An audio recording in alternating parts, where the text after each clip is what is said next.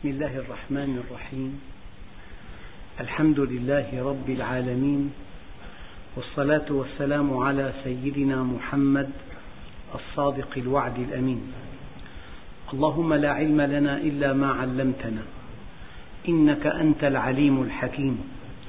اللهم علمنا ما ينفعنا وانفعنا بما علمتنا وزدنا علما. وأرنا الحق حقا وارزقنا اتباعه. وأرنا الباطل باطلا وارزقنا اجتنابه. واجعلنا ممن يستمعون القول فيتبعون أحسنه. وأدخلنا برحمتك في عبادك الصالحين. اللهم أخرجنا من ظلمات الجهل والوهم إلى أنوار المعرفة والعلم. ومن وحول الشهوات إلى جنات القربات.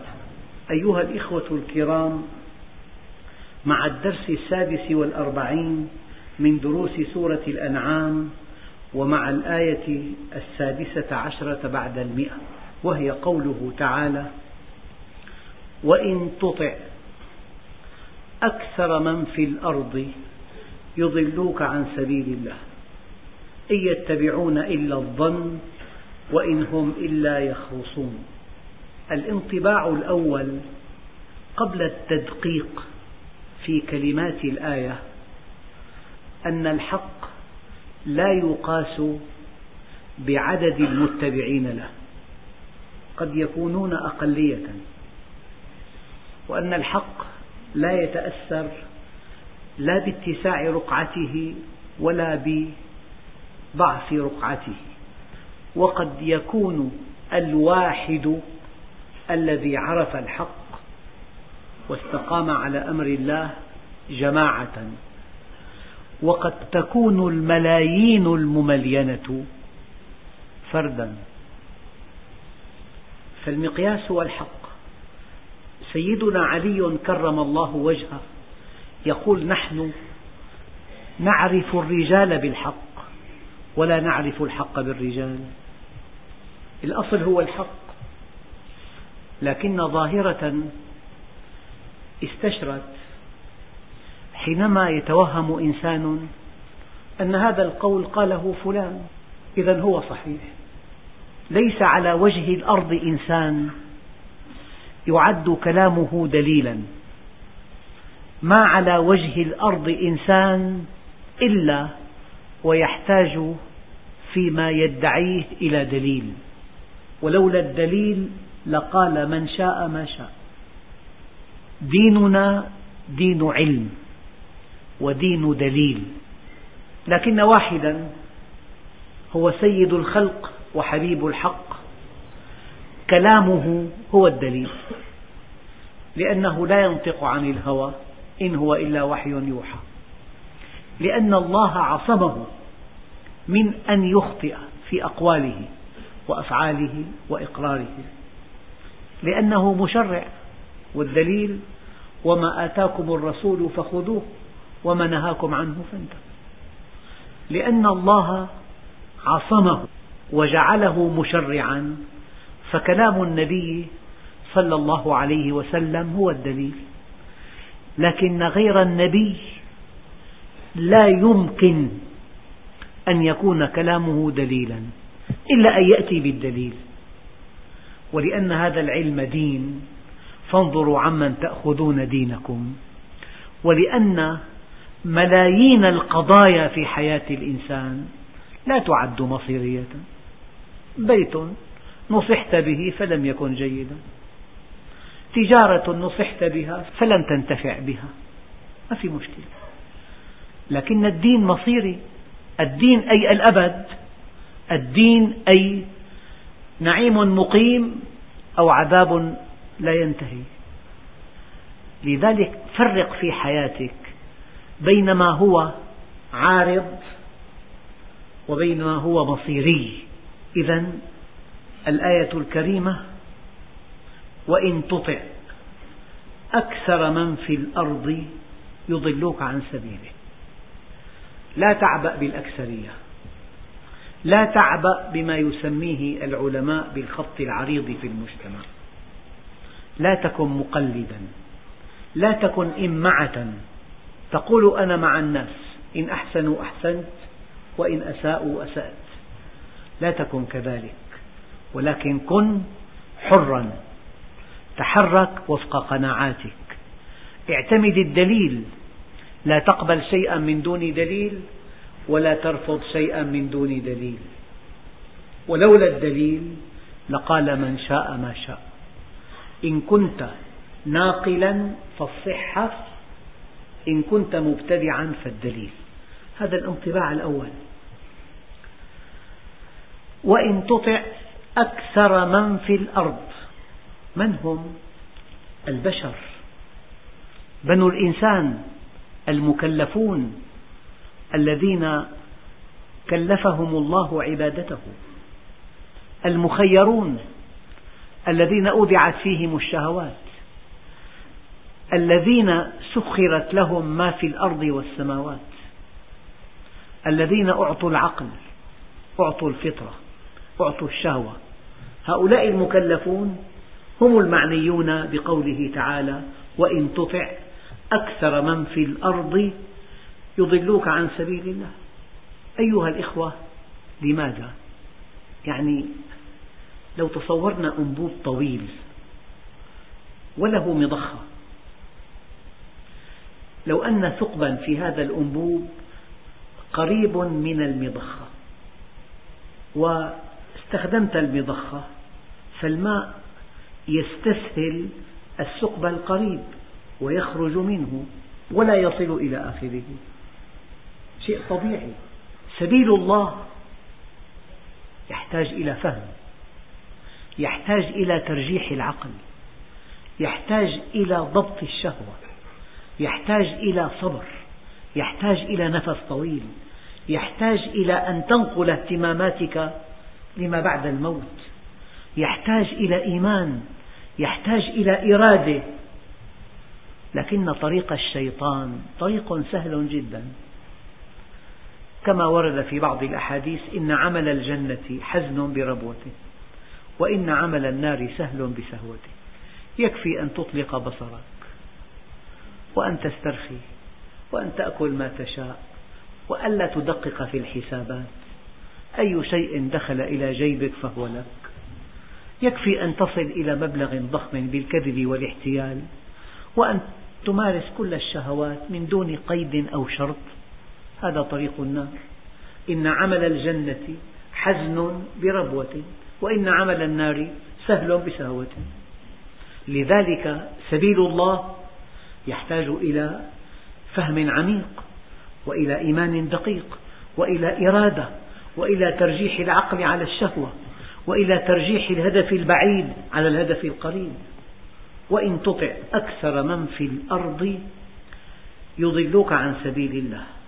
طريق الشهوة قريب وسريع. لذلك الذي أهلك الناس أن الناس الآن يعيشون لحظتهم. الإنسان في شهوات والشهوات يمكن أن تمتعه دون أن ينظر إلى العواقب. أخواننا الكرام فكرة دقيقة جدا. ذكرتها عشرات المرات لكن هنا لا بد من ذكرها.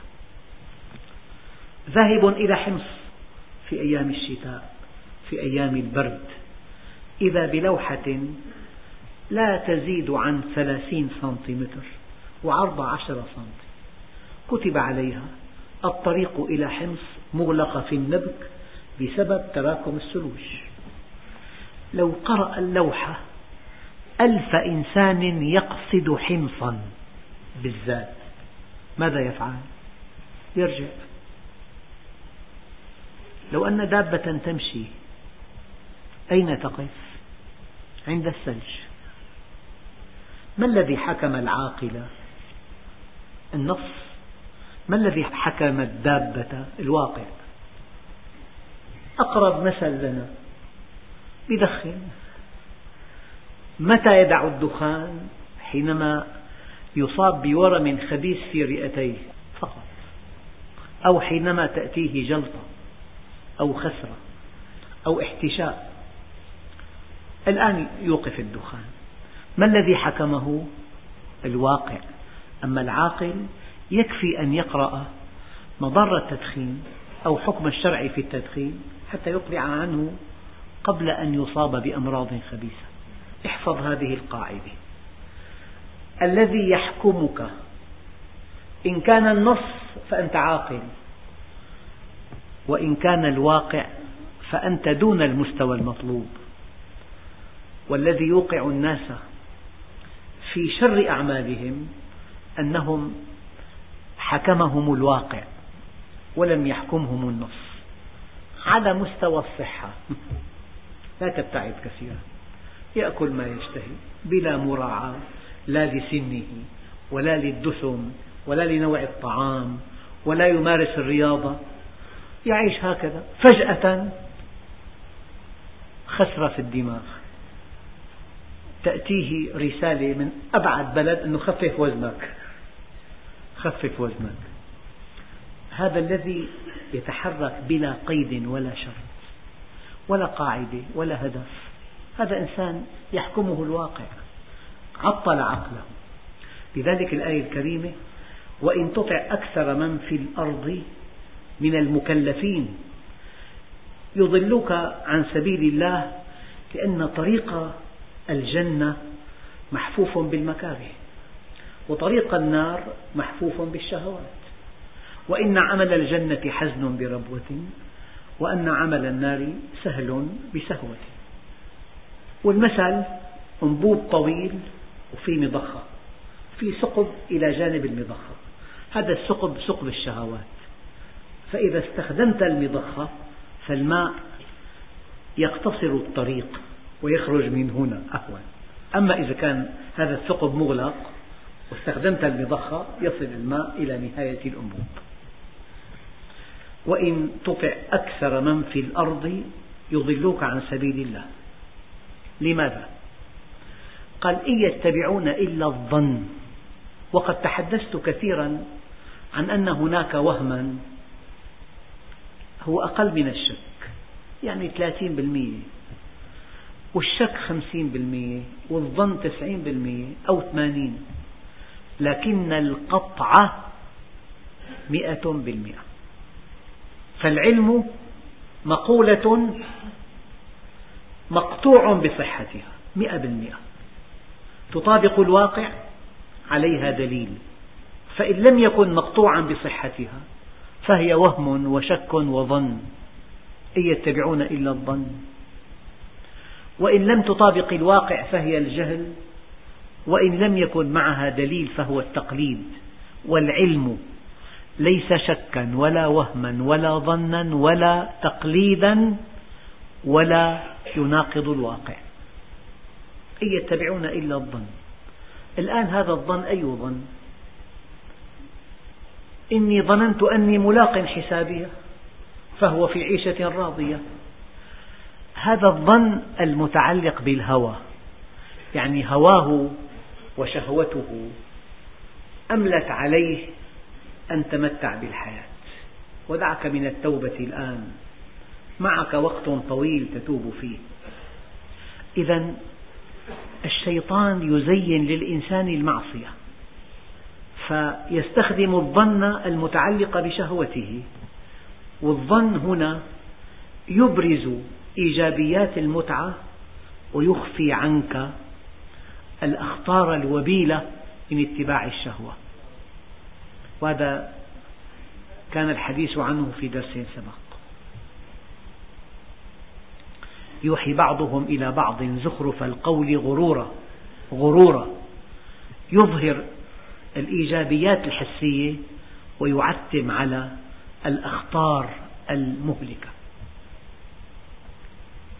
لكنك لو دققت في الآية لوجدت شيئا آخر. هذا الشيء الآخر مأخوذ من آية أخرى. يعني حينما تقول وإن تطع أكثر من في الأرض يضلوك عن سبيل الله. ليس معنى ذلك أنه بقي الأقلية. هذا معنى جديد. والطرف الآخر أيضا كثيرون. قال كلمة أكثر من في الأرض لا تعني أن ما يقابلها قلة. الدليل ألم تر أن الله يسجد له من في السماوات والأرض والشمس والقمر والنجوم والجبال والشجر والدواب وكثير من الناس قال وكثير حق عليه العذاب. كلمة كثير لا تعني أن الطرف الآخر قليل هذا من باب التفاؤل. كثير وكثير لذلك في كلمات تكتب على مداخل بعض البلاد. هذا الكلام أنه يا من دخلت هذه البلدة مثلك كثير. يعني إن كنت صالحا مثلك كثير وإن كنت فاسدا مثلك كثير. يعني مرة صلى أخ كريم من الخليج في جامع في دمشق ألقي فيه درسا. لفت نظري أن هذا الإنسان صالح. سأل عن دروس العلم في الشام عن المساجد عن العلماء. عن المكتبات. قلت سبحان الله يأتي إنسان إلى الشام متوهما أنه فيها فاحشة بعض الأحياء ويأتي إنسان آخر يطلب العلم في الشام. يا من دخلت دمشق مثلك كثير الذي يأتي للمتعة كثيرون والذين يأتون لطلب العلم أيضا كثيرون. هذا يرفع معنوياتنا. يعني وإن تطع أكثر من في الأرض يضلوك عن سبيل الله. لا يعني هذا أن الباقين قلة. قد يكونون كثرة. ثم يقول الله عز وجل وإن تطع أكثر من في الأرض يضلوك عن سبيل الله. إن يتبعون إلا الظن. إن هذه نافية. إن أنتم إلا بشر مثلنا. يعني ما أنتم إلا بشر مثلنا. إن يتبعون إلا الظن وإن هم إلا يخرصون. لذلك اتباع الظن في شؤون الدنيا قد يكون مقبولا لأن الدنيا تنتهي. لكن اتباع الظن في شؤون الآخرة هو اتباع مدمر مهلك. يعني مثلا تنجح من السابع للثامن أول ثاني خامس آخر نجحت. إلا أن الشهادة الثانوية مجموع العلامات تحدد لك مصيرك. في علامات تكون طبيب في علامات تكون صيدلي وفي علامات تكون مهندس. ففي صف واحد في التعليم الثانوي مصيري يعني بيحدد لك مصيرك في الحياة. يعني بكلية عليها إقبال شديد أو كلية حاملو الشهادات منها ليس لهم عمل. إن يتبعون إلا الظن وإن هم إلا يخرصون أي يكذبون يكذبون على أنفسهم. والله ربنا ما كنا بك مشركين. قال انظر كيف كذبوا على أنفسهم. الإنسان في الدنيا يكابر ويماحك ويداهن ويحابي ويكذب. لكنه يوم القيامة يكتشف الحقيقة. وهل من إنسان بلغ كفره كفر فرعون؟ الذي قال ما عدت لكم من إله غيري. هذا كفر بل هو أشد أنواع الكفر. لكن بعد قليل قال كفرا أشد. قال أنا ربكم الأعلى. هو نفسه حينما أدركه الغرق قال آمنت بالذي آمنت به بنو إسرائيل. إذا كشف عنه الغطاء فكان بصره حديدا. إن يتبعون إلا الظن وإن هم إلا يخرصون. إن ربك هو أعلم من يضل عن سبيله وهو أعلم بالمهتدين. أخواننا الكرام في حقيقة دقيقة. الناس الذين حولك لا يعرفون عنك إلا ثلث مكنوناتك. يعني أنت أولا ذكر ما لك أنثى معروف. أنت تحمل شهادة عليا مثلا. أنت مهندس. مهندس لك مكتب ولك وظيفة. طويل القامة أبيض اللون. هذا يعرفه الناس عنك. لكن هناك ثلثا مكنوناتك لا يعرفها أحد. أما التي معك في البيت ربما عرفت الثلث الثاني والذي معك في العمل ربما عرف الثلث الثاني لكن يبقى ثلث من شخصيتك لا يعلمه إلا الله. مهما كنت ذكيا ومهما كنت باحثا اجتماعيا ومهما كنت محللا نفسيا ومهما كنت آه، ذا نظر ثاقب لا تعرف من الذي أمامك إلا الثلث. وزوجته وأقرباؤه الذين معه يوما بيوم جيرانه من سافر معه من شاركه في الدرهم والدينار يعرف الثلث الثاني. أما الثلث الثالث لا يعلمه إلا الله. لذلك لا تتسرع وتحكم. دع تقييم العباد لله عز وجل. تقييم العباد ليس من شأنك من شأن الله وحده. والإنسان أحيانا كلما ازداد ذكاؤه أتقن التمثيل فقد يخدع معظم الناس لبعض الوقت وقد يخدع بعض الناس لكل الوقت. أما أن يستطيع الإنسان أن يخدع كل الناس لكل الوقت هذا مستحيل. أما أن يخدع خالقه أو أن يخدع نفسه التي بين جنبيه ولا لثانية واحدة. لا تخفى على الله خافية. بل الإنسان على نفسه بصيرة ولو ألقى معاذيره. إذا إن ربك هو أعلم من يضل عن سبيله. وكفى بربك بذنوب عباده خبيرا بصيرا. استرح وأرح. لا تقيم أحدا. لا تكفر بالتعيين. مسموح لك أن تكفر من دون تعيين. كيف؟ من قال إن الله لا يعلم فقد كفر. كلام عام. هذا ما في مشكلة. من أنكر فرضية الصلاة فقد كفر. لكن النبي علمنا صلى الله عليه وسلم أن صحابته الكرام في مرات عديدة لعنوا شارب الخمر. هكذا مطلقا. لكن مرة جيء للنبي بشارب خمر فلعنه الصحابة فغضب النبي عليه الصلاة والسلام. قال ولكنه يحب الله ورسوله. فأنت لست مكلفا أن تقيم الناس. هذا ليس من شأنك ولا من اختصاصك ولا من إمكانك ولا يتعلق به علمك. أنت ترى الظاهر. أنت تحكم بعلانية الناس. أما سرائرهم ينبغي أن تكلها إلى الله عز وجل. أنت لك الظاهر. أضرب هذا المثل دائما. يعني إنسان من أهل الغنى وله آلاف الدنومات جاء من يهمس في أذنه. أنك إذا تبرعت من آلاف الدنومات بدنم واحد لينشأ عليه بيت من بيوت الله اضطرت البلدية أن تنظم أرضك وأن تجعلها مقاسم. فإذا كانت مقاسم تضاعف سعرها. وقد يكون هذا صاحب الأراضي لا يصلي إطلاقا ولم يدخل الدين في حساباته إطلاقا. ولم يعرف الله إطلاقا ولم يبتغي الجنة إطلاقا.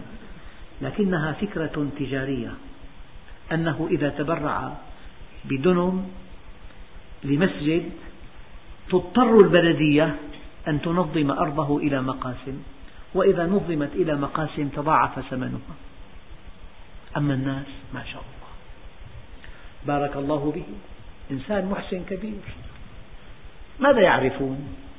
لذلك لست مؤهلا أن تحكم على أحد إلا بحالة مستحيلة أن يكون لك علم كعلم الله. يعني في بعض الأمثلة من السيرة مأخوذة. رجل مع رسول الله في القتال. النبي قال من أهل النار هذا من إعلام الله له. أصيب بجراح فجاء بسيفه وضعه على الأرض وانحنى عليه حتى قتل نفسه. أنت لا تعلم هذا الذي يفعل لماذا يفعل؟ لذلك إنما الأعمال بالنيات. أنا لا أجيب عن أي سؤال متعلق بتقييم شخص. أقول دائما تقييم الأشخاص من شأن الله وحده. وإياك أيها الإنسان ثم إياك ثم إياك أن تتورط بتقييم الأشخاص. لكن أن ترى إنسان شارب خمر أمامك تقول هذا ولي؟ لا هذا أيضا لعب بدين الله. هذا عاصي. لكن قد يتوب ويسبقك. ممكن. لا تتكبر. على عاصي. لعل الله يغفر له أو لعل الله يحمله على التوبة أو يسوق له شدة يحمله على التوبة. فيسبق الذي عيره بهذه المعصية. لذلك من أجمل ما ورد في بعض الأحاديث أنه ورد الذنب شؤم على غير صاحبه. الذنب شؤم على غير صاحبه. إن ذكره فقد اغتابه وإن رضي به شاركه في الإثم وإن عيره ابتلي به. يعني صديقك ارتكب معصية أنت الله عافاك. مع أنك عوفيت من هذه المعصية ولم تقترفها. لكن هذا الصديق اقترفها أمامك فأنت أمام ثلاثة مزالق. أن تقول فلان ارتكب هذا العمل الشنيع أين عقله؟ فقد اغتبته. أو أن تقول والله شاطر يعني حقق بعض أهدافه بطريقة أو بأخرى. شاركته في الإثم وإن عيرته أين عقله أين دينه أين أين؟ وأنت تظن أنك محصن. ابتليت بهذا الذنب مرة ثانية. لذلك ما قرأت كلمة لنبي كريم تعرض لإغراء النساء كسيدنا يوسف.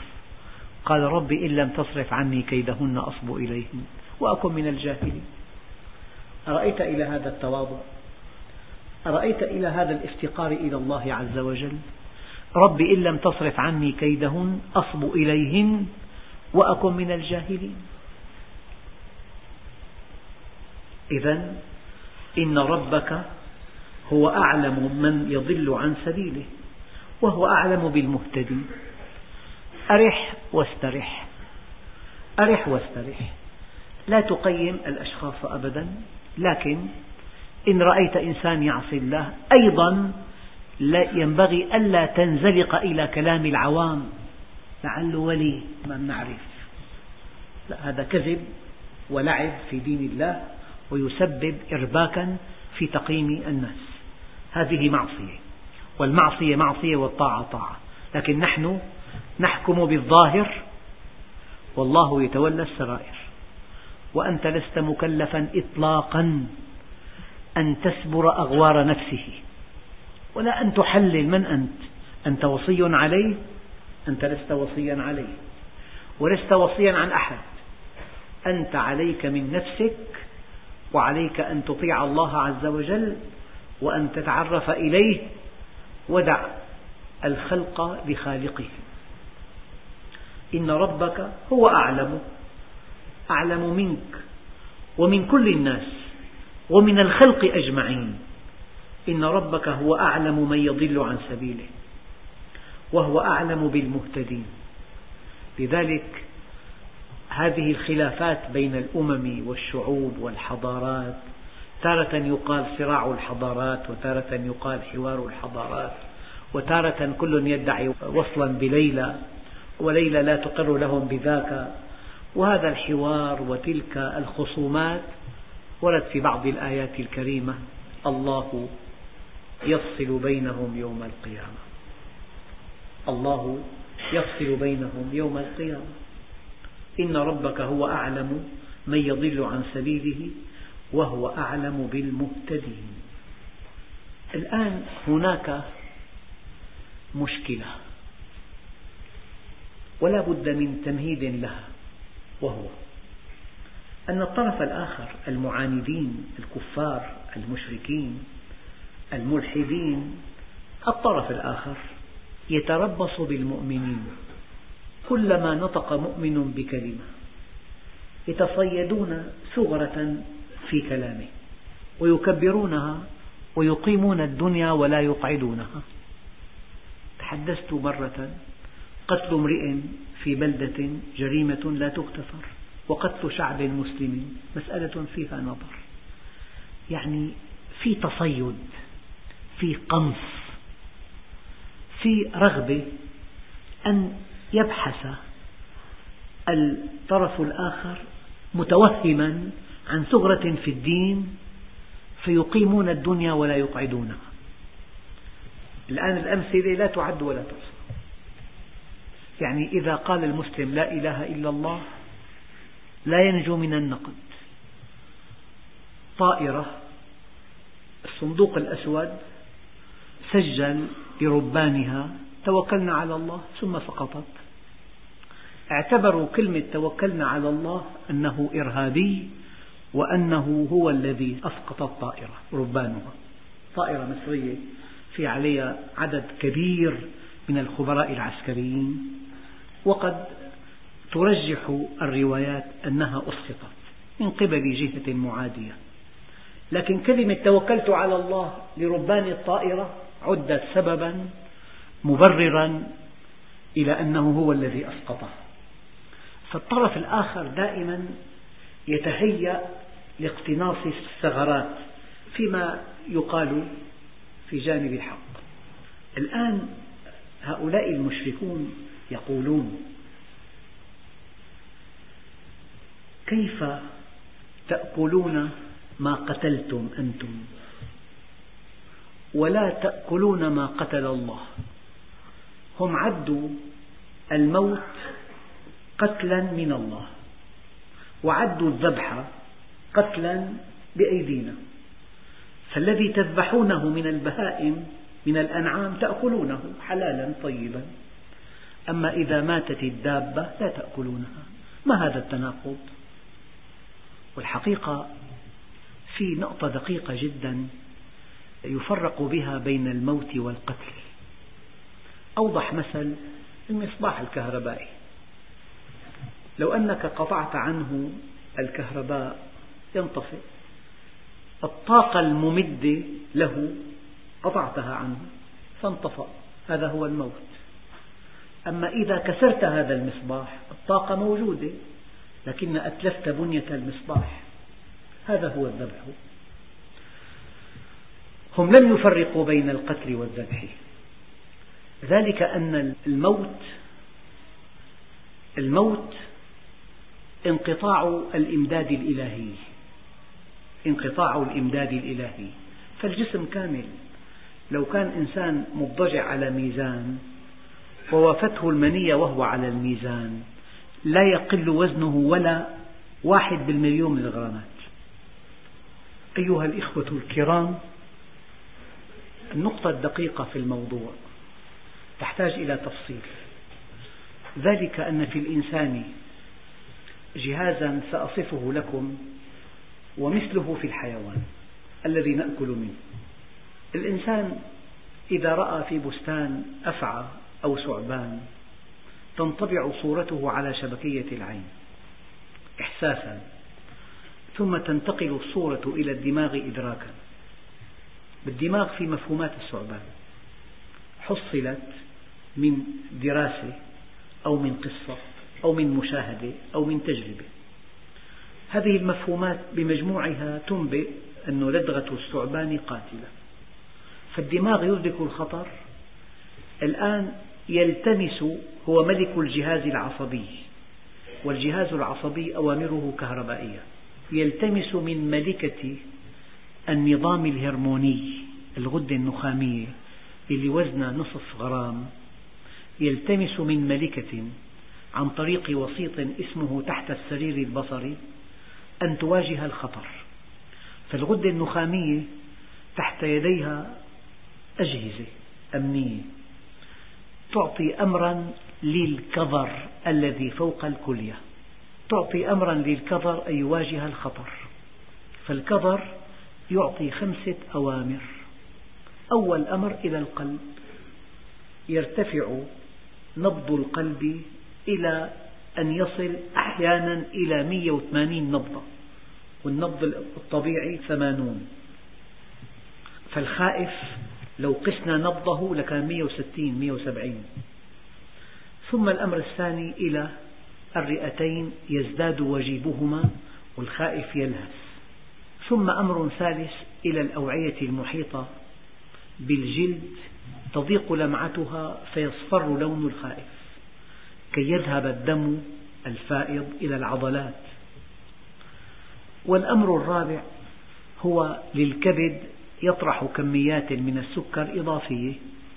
والأمر الخامس إلى الكبد أيضا يطرح هرمون التجلط تزداد لزوجة الدم عند الخائف.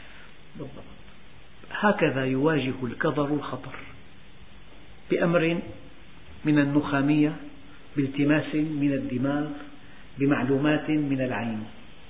هي أول فكرة. الفكرة الثانية القلب. لأنه عضو نبيل وخطير ومصيري لا يمكن أن يتلقى الأمر بالنبض من جهة بعيدة عنه. كما أنه لا يمكن لمستشفى تجرى فيها عمليات جراحية أن تعتمد على الشبكة العامة. لو حدث خلل بالشبكة العامة وانقطعت الكهرباء والمريض مفتوح قلبه وجميع الأجهزة تعمل بالكهرباء. إذا يموت المريض فورا. فلا بد من مولدة خاصة لغرفة العمليات. الآن لأن القلب عضو نبيل جدا وخطير جدا ومصيري جدا لا بد من مركز كهربائي ذاتي في القلب يمد القلب بالنبض الكهربائي. قال هذا المركز لو أنه تعطل هناك مركز احتياطي ثاني. لو أن الثاني تعطل هناك مركز احتياطي ثالث. لكن هذه المراكز الثلاث لا تمد القلب إلا بالنبض النظامي فقط. 80 نبضة بالدقيقة فقط. أما الإنسان إذا كان خائفا أو يصعد درجا أو يواجه عدوا ما الذي يرفع النبض ل 130 إدراك الخطر. عن طريق العين ثم التماس الدماغ من النخامية. التصرف والنخامية تأمر الكظر والكظر يعطي الأوامر. إذا الأمر الاستثنائي بالنبض يأتي من أين؟ من الرأس عن طريق الكظر. والأمر النظامي بالنبض يأتي من القلب مباشرة هي مقدمة. الآن نحن أمام دابة نريد أن نذبحها. النبي عليه الصلاة والسلام من توجيهاته النبوية أنه أمرنا ألا نقطع رأسها بل أن نكتفي بقطع أوداجها فقط. وليس في عهد النبي وليس في مكان في الأرض ولا بعد مئة عام ولا بعد مئتي عام ولا بعد خمسمائة عام ولا بعد ألف عام ولا بعد ألف وثلاثمائة عام ربما بعد ألف وأربعمائة وقليل. توصل العلم إلى فهم حكمة توجيه النبي عليه الصلاة والسلام. هذه الدابة إن قطعنا رأسها كما تفعل معظم المسالخ في العالم يعلقونها من أرجلها ويقطعون رأسها. بقي الأمر الذاتي للقلب. 80 نبضة. الثمانون نبضة لا تخرج من الدابة إلا جزءا يسيرا من الدم ويبقى الدم في الدابة أما لو بقي الرأس موصولا لجاء الأمر الاستثنائي من الدماغ إلى الكظر إلى القلب وارتفع النبض 180 نبضة. وال 180 نبضة كافية لإخراج الدم كله من الدابة. إذا هو لا ينطق عن الهوى إن هو إلا وحي يوحى. هذا الحديث وحده من دلائل نبوة النبي عليه الصلاة والسلام. ذلك لأن الدم وهو في الإنسان الحي طاهر. لماذا؟ لأن ثلاثة أجهزة من أدق الأجهزة تصفيه باستمرار. أول جهاز هو التنفس. في بالدم ثاني أكسيد الكربون الناتج عن احتراق السكر. هذا الغاز ثاني أكسيد الكربون يتعلق بالكريات الحمراء فيجعلها سوداء ويأتي الدم إلى الرئتين. الكرية الحمراء تطرح ما علق عليها من غاز ثاني أكسيد الكربون وتأخذ مكانه الأكسجين فيغدو الدم أحمرا. إذا الرئتان تصفيان الدم والكليتان تصفيان الدم من كل الحموض التي تؤذي الإنسان وفي طبيعتها حمض البول. ومئات ملايين الغدد العرقية أيضا تصفي الدم. لذلك الدم وهو يجري في الجسم طاهر. لهذا قال الله تعالى أو دما مسفوحا. المسفوح التغت تصفيته نحن إذا ذبحنا الدابة إذا ذبحناها صعقة بالكهرباء كما تفعل بعض المسالخ في العالم أو إذا علقناها من أرجلها وقطعنا رأسها. فتعطل الأمر الاستثنائي برفع النبض وبقي أمر القلب فقط. يبقى جزء كبير من دمها فيها والدم الأمراض كلها في الدم والفضلات كلها في الدم. حمض البول ثاني أكسيد الكربون والدم أكبر مرتع للجراثيم. لذلك الدابة التي تصعق صعقا أو التي يقطع رأسها عند الذبح كليا هذه دابة فيها لترات كبيرة جدا قد تصل في البقرة إلى 8 كيلو تقريبا. لذلك لو أردنا أن نشتري لحم من بلاد بعيدة وطلبنا الذبح الشرعي لطالبونا بزيادة في السعر أنه كان كل دابة فيها أربعة خمسة كيلو أو ثمانية كيلو وزن الدم. فإذا ذبحت ذبحا شرعيا وارتفع النبض ل 180 نبضة لخرج الدم كله. لذلك لحم الدابة التي تذبح وفق الطريقة الإسلامية لحم زهري. في طعم طيب. ما في مواد مؤذية ما في فضلات ما في حمض بول ما في آه، جراثيم كله منتهي. فلذلك الفرق كبير جدا بين الحيوان الذي يموت لأن دمه فيه لا يؤكل. وبين الحيوان الذي يذبح ذبحا ويزكى وقد خرج الدم منه. إذا هذه الثغرة التي توهمها المشركون لماذا تأكلون ما قتلتم ولا تأكلون ما قتل الله؟ الله عز وجل حينما يموت الحيوان يقطع عنه الإمداد تبقى أجهزته كما هي ودمه فيه إذا لا يؤكل. بينما أنت حينما تزكي الحيوان أي تذبحه ذبحا شرعيا عندئذ يصبح لحمه طاهرا أزهرا من حيث اللون. لكن مع الأسف الشديد والحقيقة لا بد من أن أذكرها. يعني بلاد كثيرة لا تؤمن بالله أبدا. قد تشترى منها لحوم لبلاد إسلامية. والذين يشترون اللحوم يشترطون الذبح الإسلامي. ماذا تفعل المسالخ الكبرى في العالم؟ تتصل بمركز إسلامي وترسل لهم مبلغ كبير فلكي. نظير إعطائهم وثيقة فقط. وأصحاب المراكز هؤلاء المنتفعون الذين يبتزون أموال الناس بالباطل أحيانا يوقعون هذه الوثائق ولا يذهبون إلى المسالخ إطلاقا. ويتم الذبح بطريقة غير شرعية. وأحيانا يعبرون عن جهلهم وغبائهم حينما يكتبون على علب السمك أن هذا السمك ذبح على الطريقة الإسلامية. يعني أنا لا أرى أن لحما يعلو على لحم ذبح في بلاد إسلامية. أبدا. في مشكلات كبيرة جدا وفي استثناءات وقد يكون في يعني دقة في الذبح الإسلامي لكن في الأعم الأغلب هناك يعني انحرافات وهناك يعني تجاوزات ليست في صالح من يأكل هذا اللحم. لذلك هذه الثغرة التي أثارها المشركون لماذا تأكلون ما قتلتم ولا تأكلون ما قتل الله؟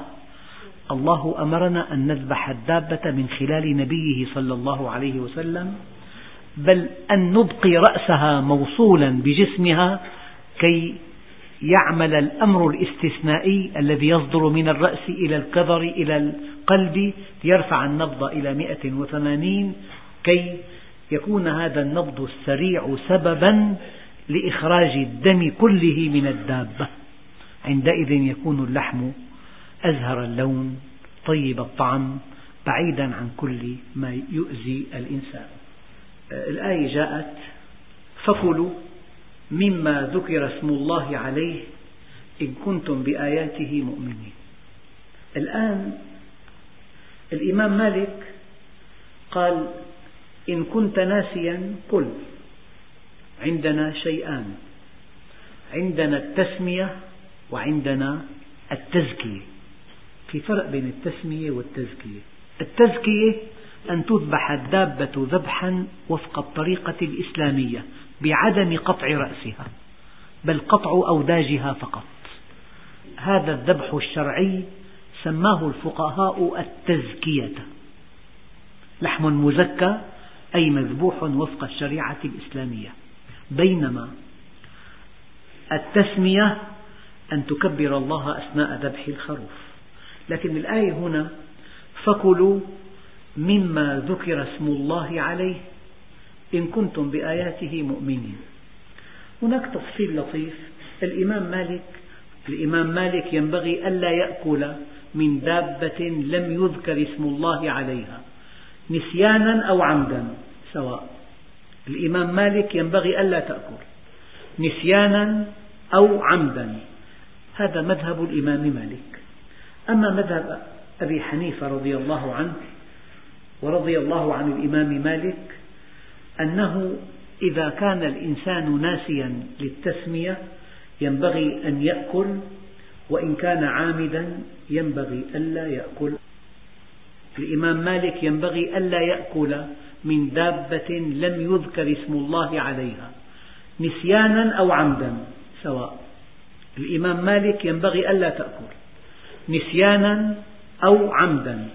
الإمام أبو حنيفة فصل إن لم تذكر نسيانا لك أن تأكل وسم أنت عليها. وإن لم تذكر عمدا ينبغي ألا تأكل. أما الإمام الشافعي قال إن لم تذكر اسم الله عليها ناسيا أو عامدا فكل. لماذا؟ قال لأن الذكر ورد في بعض الأحاديث فإن ذكرني في نفسي فالمؤمن يذكر الله في نفسه. بل الأبلغ من ذلك أن المؤمن لا يعقل أن يقدم على ضبع ليذبحه ويأكله. لا يقبل إلا على حيوان أحله الله لنا. إذا هو يذكر أن هذا حلال وهذا حرام. وهو مؤمن فإيمانه ذكر.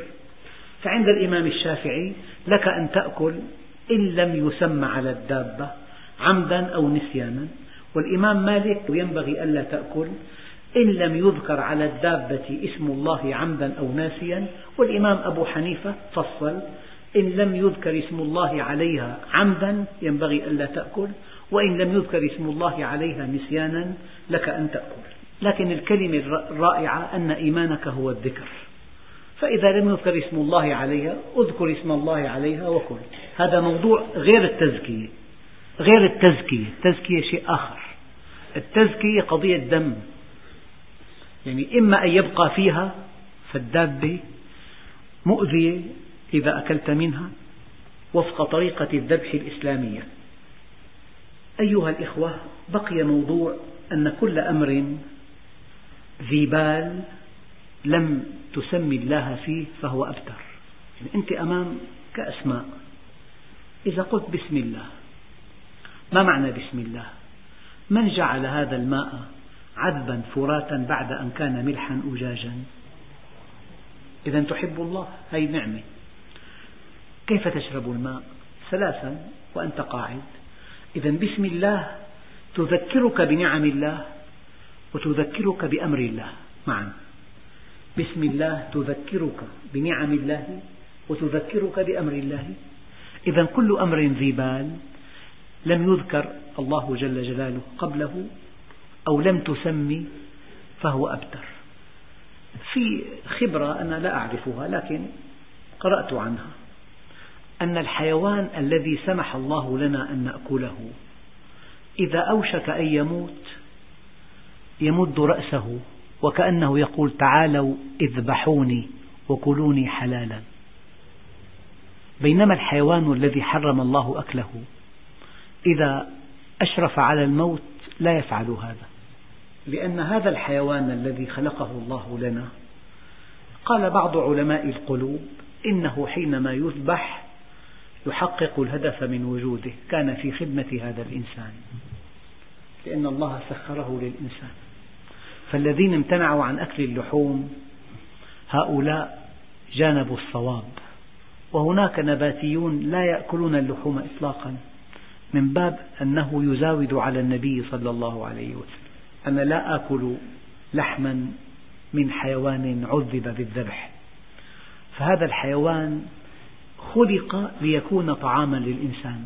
فإذا أدى هذه المهمة فقد سعد بتحقيق مهمته وهي اللقطة التي قرأت عنها أن الحيوان الذي سمح الله لنا أن نأكله إذا شارف على الموت يمد رأسه وكأن لسان حاله يقول تعالوا اذبحوني وكلوني حلالا. أيها الإخوة كلمة واحدة. فكلوا مما ذكر اسم الله عليه إن كنتم بآياته مؤمنين. إذا أصول الدين يخاطب بها الناس عامة. يا أيها الناس اعبدوا ربكم.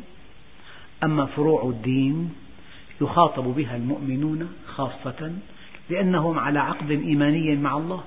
آمنوا بالله خالقا مربيا مسيرا آمنوا به موجودا وواحدا وكاملا آمنوا به مشرعا آمنوا بعلمه وقدرته ورحمته وحكمته وعدله.